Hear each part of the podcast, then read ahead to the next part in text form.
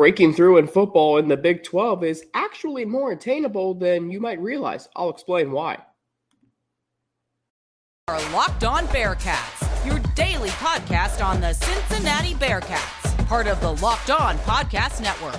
Your team every day.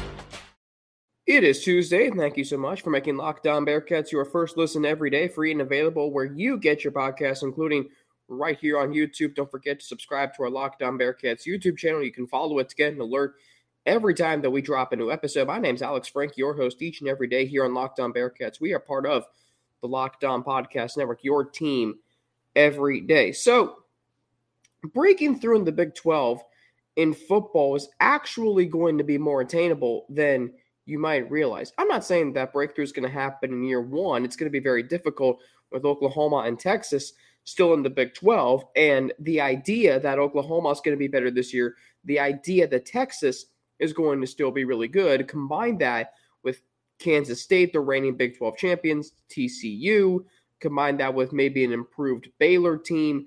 It's going to be very, very difficult for the Bearcats to break through this year in a 14 team Power 5 league that is going to be much different than what they experienced the last 10 years in the American. But I also think about once Oklahoma and Texas leave, so year two. And this is what's really interesting to me. When Oklahoma and Texas leave, the new ones, the new programs, BYU, UCF, and Houston, the new programs coming in besides Cincinnati have only three combined championships in the last 10 years. The Bearcats have three. And by championships, I mean conference championships. Houston won it in 2015. UCF has won two. Or I'm sorry, UCF has won four. No, yeah, no, three. My bad. So Houston won one. UCF won three. And BYU didn't win any. Okay, so it's four combined championships because UCF won it in 2013 in the American. So three for UCF, one for Houston. Actually, no, it'd be two for Houston. So five. Five conference championships. The Bearcats have three themselves. Houston won it in 2014. They shared it with Cincinnati and Memphis. When Oklahoma and Texas leave, the remaining teams in the Big 12, who have been there since 1996, will have eight conference championships combined. Cincinnati, Houston, UCF, and BYU will bring, what do we figure out? Three, two, and three. They'll bring eight conference championships in the past 10 years. So that's the same number of conference championships that the Big 12 has had besides Oklahoma and Texas since 1996. 1996. And that's what's standing out to me here is that the Bearcats are going to bring a championship caliber program to the Big 12. And the other programs, Iowa State, who's never won a Big 12 championship, West Virginia, who's never won one. You've got Texas Tech, Baylor, they have won multiple conference championships. Kansas hasn't won one. Kansas State won this year there is going to be opportunity to break through and win a conference championship. I'm not saying this year because Oklahoma is going to be ideally better. And then you've got what do you have? Um, Texas. They could be good this year. The point is this it is going to be attainable for a breakthrough in year two. And when you think about the Big 12 and you think about the lack of parity that is existing in college football, the Big 12 has a lot of parity because we are seeing different teams win the championship. Oklahoma won the Big 12 in 15, 16, 17, 18, 19, and 20. Six straight years until 2021 when Baylor and Oklahoma State played in the Big 12 title game. This past year was Kansas State and TCU. This year could be two different teams. Again, when you look at the when you look at the the six major conferences in college football, the SEC, the Power Five plus the American. I'll, I'll throw the American in there because they were power they power six campaigned for a long time. But the SEC in the last 10 years has four teams who won the conference. The ACC is three. Big Ten, Pac, Big Ten, and Big Twelve have four. Pac-12 is five. AAC had seven. So what we're seeing is the Big 12 does have some parity, more so than other conferences. And I do think, given that there are only three teams who will be in the Big 12 after Oklahoma and Texas leave, who have won championships, the opportunity is going to be there for the new teams to break through. This year, again, it may not be that way because there are 14 teams in the Big 12 next year. Two conference championship spots, 14 teams. Do the math. It's not very high. But that's eventually going to be 12. And given what the Bearcats did in the AAC, and to some degree when they were in the Big East, when they won four conference championships in a span of five years, and they were in the Big East for eight seasons, and they came away with four conference championships, which is really good. By the time Oklahoma and Texas leave, I think that's when you can start thinking about a conference championship game appearance. Not so much this year, but more so next season. But maybe this year they surprise you. I mean, just and, and here's the other thing: there is an expectation for this program to win championships, the Bearcats. But there's also that thought that you know what? Maybe if they go nine and three or ten and two, miss the championship game, they could still end up, excuse me, in a New Year Six Bowl. Possibly. We'll find that out. But what I do know is the breakthrough for basketball is going to be even more attainable. I'll explain why after I explain to you how this episode of Locked On Bearcats is brought to you by FanDuel Sports. The tournament is heating up, and there's no better place to get in on the action than FanDuel, America's number one sports book. That's because right now, FanDuel is giving new customers a no sweat first bet up to $1,000. That's up to $1,000 back in bonus bets if your first bet doesn't win. Just go to fanduel.com slash locked on and sign up today to claim your no sweat first bet. Then you can wager on everything from the money line to point scores and threes. I'm sorry, to point spreads to which team will be cutting down the net next Monday night in Houston, all on an app that's safe, secure, and super easy to use. So don't miss your shot at a no sweat first bet up to $1,000 when you join FanDuel today. Just go to fanduel.com slash locked on to sign up. Make every moment more with FanDuel, the official sports book of Locked On. What a great Final Four this is going to be this weekend. Florida Atlantic, San Diego State, and then Miami, Florida versus UConn. Uh, this is the most unique Final Four probably ever, I think. Maybe ever. 2011 was unique too because it had VCU, Butler, Kentucky, and UConn. But Kentucky and UConn are name brand programs.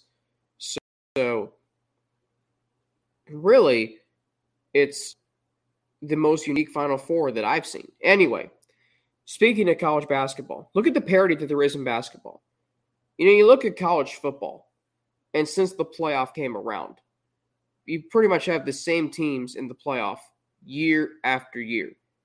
Georgia and Michigan have been each the last two years. Georgia's won each of the last two years. And you've got Clemson, who made it six straight years. Ohio State, who's made it in 14, 16, 19, 20, and 22. They've been five times. Uh, uh, Alabama's been every year but twice. So this is the reality of college basketball. Look at your final four.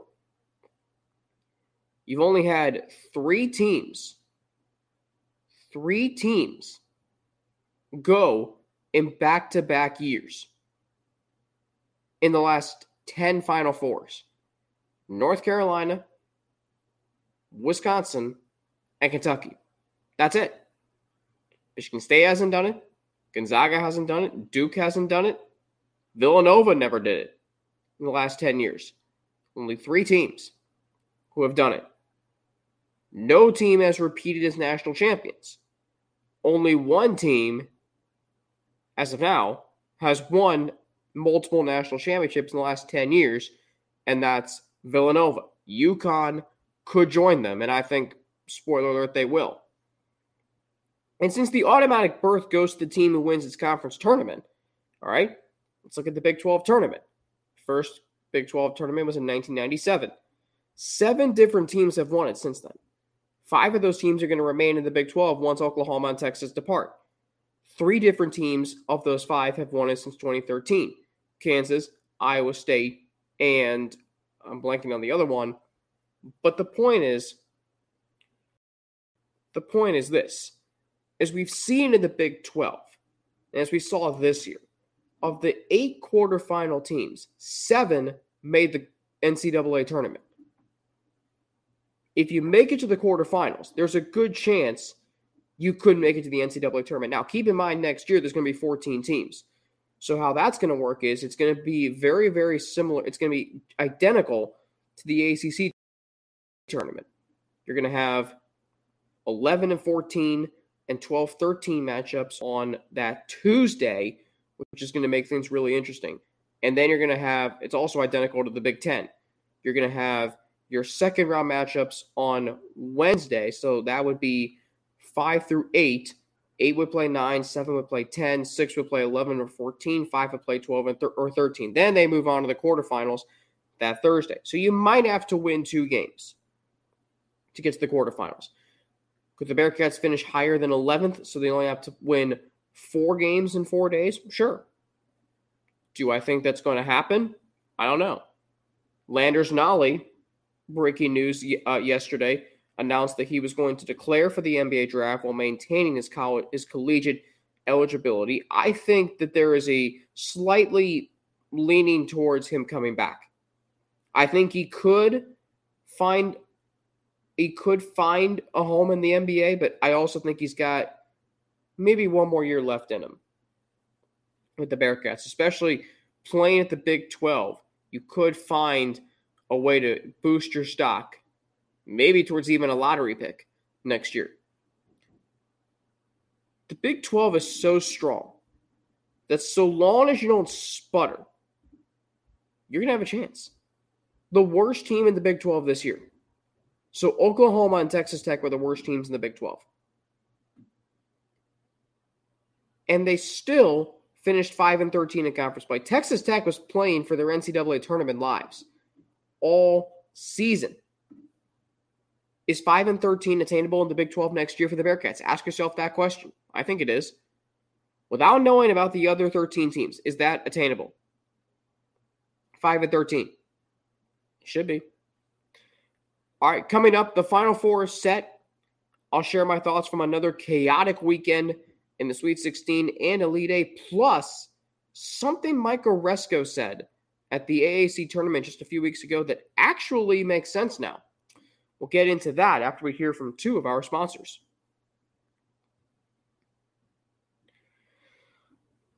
All right, so what a, a another truly fantastic weekend in the Sweet 16 and the Elite Eight, a lot of great games, a lot of thrilling finishes. The Elite Eight this past weekend was fantastic.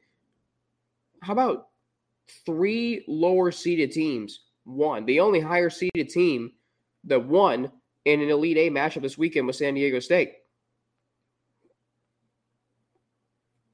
Excuse me. So to me, is this okay? This is the um this is the statement from Mike Aresco, the commissioner of the American Athletic Conference.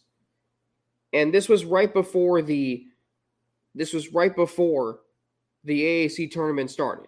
And it goes, it says this In recent weeks, I have seen references to the Power Five in interviews and public conversations which suggest that the P5 is all that matters in college athletics. This is profoundly misguided, especially in the current environment.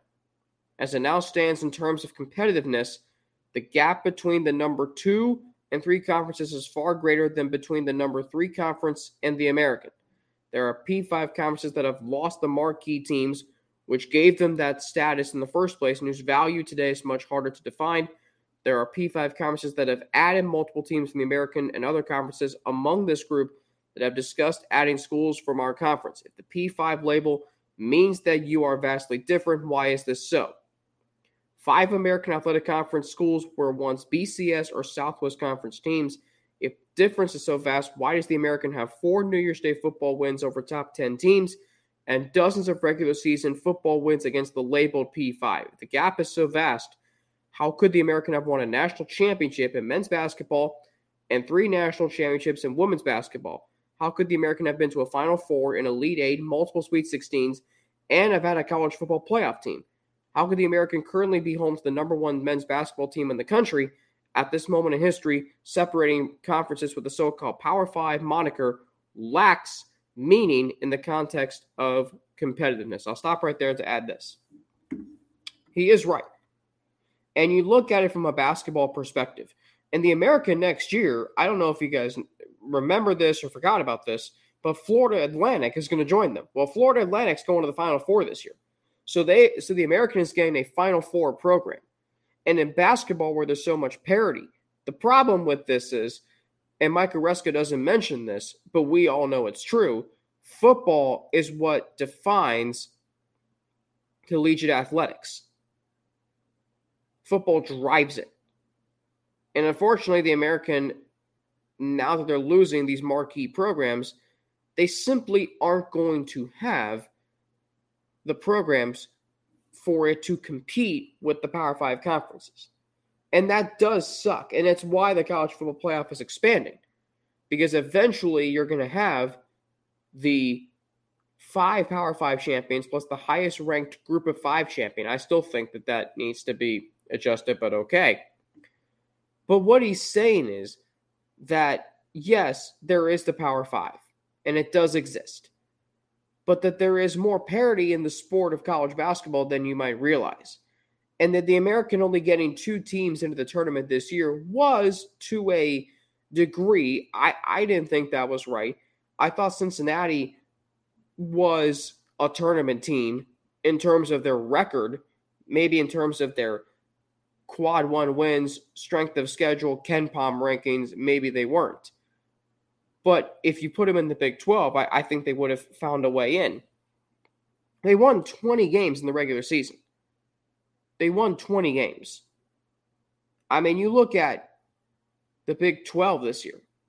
And again, the worst team was Texas Tech, who went 5 and 13 in conference play and was still playing for their NCAA tournament lives come the start of the tournament. Same too with Oklahoma and Oklahoma State. So at the end of the day, he is right. There is so much parity within the sport. And you look at this year's Final Four, look at this year's Elite Eight. You only had, I think, three Power Five teams in your Elite Eight Miami, Florida, Texas, and Kansas State. And only one of those made it to the Final Four. Your Final Four is three non Power Five teams, unless you want to consider the Big East a, a power conference, which I've always considered it given I was having this conversation with a friend of mine on Sunday night after the Elite Eight, given that it is a major conference and it was the best conference in the country when it was its original in, in its original form. But I think about I think about how every Final Four since or everyone but like one since 2016 has had a participant from a non Power 5 conference. Villanova, Gonzaga, Loyola Chicago, Houston, and now this year. Conference USA is in the Final Four for the first time since 2008. Mountain West for the first time ever. Big East, they're no stranger to the Final Four, and the ACC in the Final Four for the second straight year. And a program not named Duke, North Carolina, or Virginia. First time that's happened, excuse me, since I believe. Geez, I don't even. I don't even remember the last time that happened. I think it was two. That's interesting to think about. I think it was two. Jeez. Now I'm trying to think about this one. It might be 2004 in Georgia Tech. Wow. Um. Anyway, that, that, that the rest of that statement, Aresco says it is troubling to see media manufactured labels confirmed by college sports leadership, which do not reflect the reality of college sports going forward. This creates a divide of five that should not exist and creates harmful effects. Documents have recently come to light that describe a P5 legislative initiative around NIL that has not been shared with the wider membership. This is not a healthy approach. As such, an initiative should be a collaborative effort among the wider Division One membership, including all FBS conferences. Those five, these five conferences do not speak for all college athletics. The Power Five and Group of Five labels should be discarded and confined to the dustbin of collegiate history. There are 10 FBS conferences, some more successful than others, but all sharing similar goals, experiencing similar challenges, and competing successfully against each other. Again, in basketball, this is this makes sense. In football, it does not. And unfortunately for Mike Aresco and for all the other conference commissioners, especially those in the Mountain West, the Sun Belt, the Mid American, and um, blanking on the other one, Conference USA, and then you add in the West Coast, you add in the Big East, you add in the A10, you add in the Missouri Valley, those conferences. Unfortunately, this is the reality of collegiate athletics. And it's TV money, it's a lot of things. And, and unfortunately, the and like some of these now the West Coast has been around for a while, and I consider it a major college basketball conference. It, it has great basketball every year, but at the end of the day, Aresco is correct in what he's saying, but unfortunately, it only applies to basketball. Now, look at Florida Atlantic, right? They've only lost three games all season. They're 35 and 3. 35 and 3 in the Final Four for the first time in school history. Prior to this season, they hadn't even won a tournament game. I can say that I was at their first two tournament wins. And I look at this team and I think the thought that I think the thought was there after their win over Fairleigh Dickinson that they were only in the Sweet 16 because of that. Well, okay. They beat Tennessee, who I thought was destined to go to the Final Four. And they beat Kansas State, who, if you watched Markquis Nowell against Michigan State, you would have thought he was Chris Paul. At the end of the day, guys, FAU is a damn good team. They deserve to be in the Final Four. The NCAA tournament is for everybody, is for every team. Fairleigh Dickinson, FAU, San Diego State, Creighton, name any other team.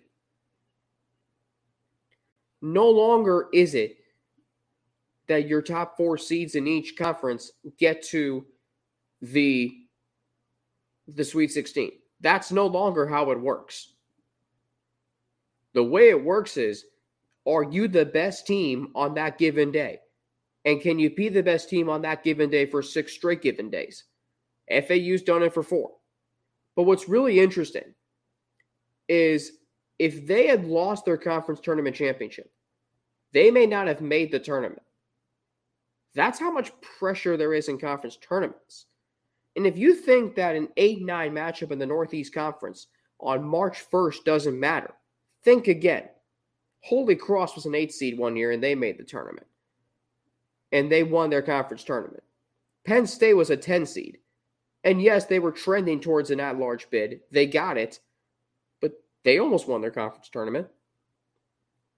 Okay. You want to say that I remember this was 2020, I think. Wyoming as an 11 seed in the Mountain West made it. I, I, I still got to know this here. Um, they made it all the way to the, I believe, the semifinals of the Mountain West.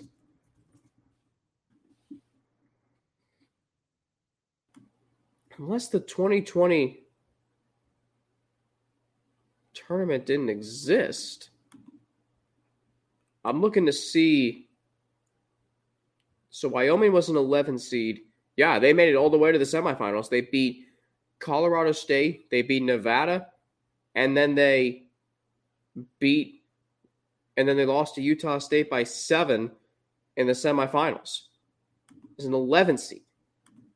Their regular season record was 9 and 24, 2 and 16 in the Mountain West. 2 and 16.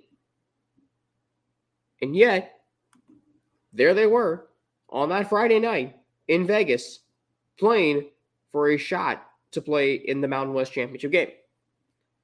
At the end of the day, the end of the day, there's parity in college basketball. Tournaments matter.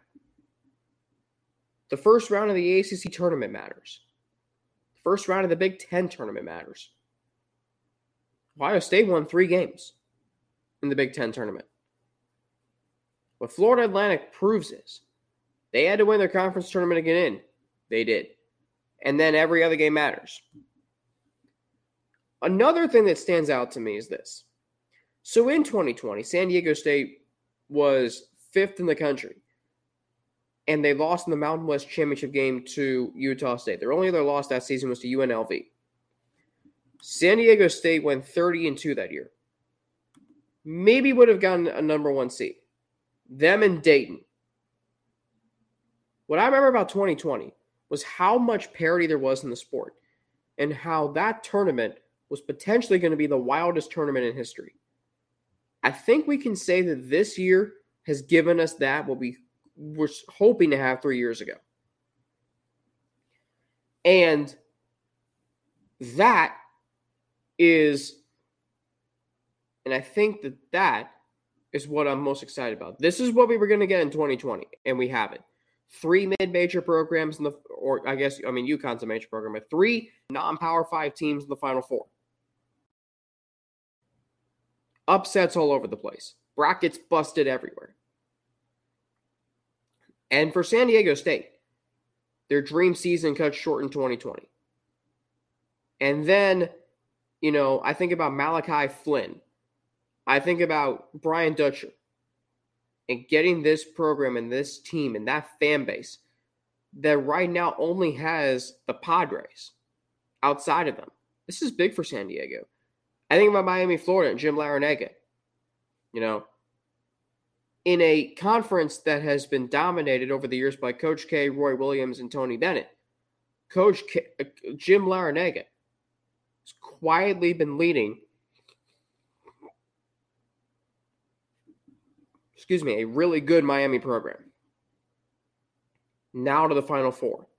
UConn is back. Great to see them. Dan Hurley has done an excellent job with that program. And, and what's interesting to me is UConn has been trending in the right direction since they since we got out of COVID. There are teams who came out on the wrong side of COVID, and then there are teams who came out on the right side of COVID. UConn has flourished every year since COVID, and ever since they moved back to the Big East, because they knew that was where they belonged, that was where they could compete, and they did in three years back in the Big East. They've been to three NCAA tournaments and now one Final Four, and they should be the favorites to win the national championship. So that's where I that that, that those are my thoughts on this year's Final Four. I mean, the first game in the Final Four is Conference USA versus Mountain West. I mean, just let that sink in for a minute. And then one of those teams is going to play for a national championship. And also, has it as it, as it as the feeling hit you that this is Jim Nantz's last Final Four? I don't think it's hit me yet. It's to be sad when he goes. That is going to do it for me today here on Locked On Bearcats. Hoping to have potentially Justin Williams on this show tomorrow as we continue to talk spring practice about what the Bearcats need to do this offseason on the basketball front. So much more to get to this week. Russ Hellman and I have a live room later this week. Big week for Cincinnati opening day. Looking forward to that. And thank you as always for making Locked On Bearcats your first listen every day. For your second listen, check out our brand new podcast, Locked On College Basketball. Experts Isaac Shade and Andy Patton bring you everything you need to know on and off the court, plus hear from big name experts, coaches, and players throughout the basketball landscape. Locked On College Basketball available on YouTube and wherever you get your podcast. Also, efforting Katrina Merriweather, the new women's head basketball coach as well. For Locked On Bearcats, my name is Alex Frank. I'm on Twitter at Frankie underscore Natty with two N's, N-N-A-T-I, Instagram, Alex Frank, underscore, and email, alex3frank at gmail.com. For Locked On Bearcats, I'm Alex Frank. Have a great rest of your day, and I'll be back tomorrow right here on Locked On Bearcats.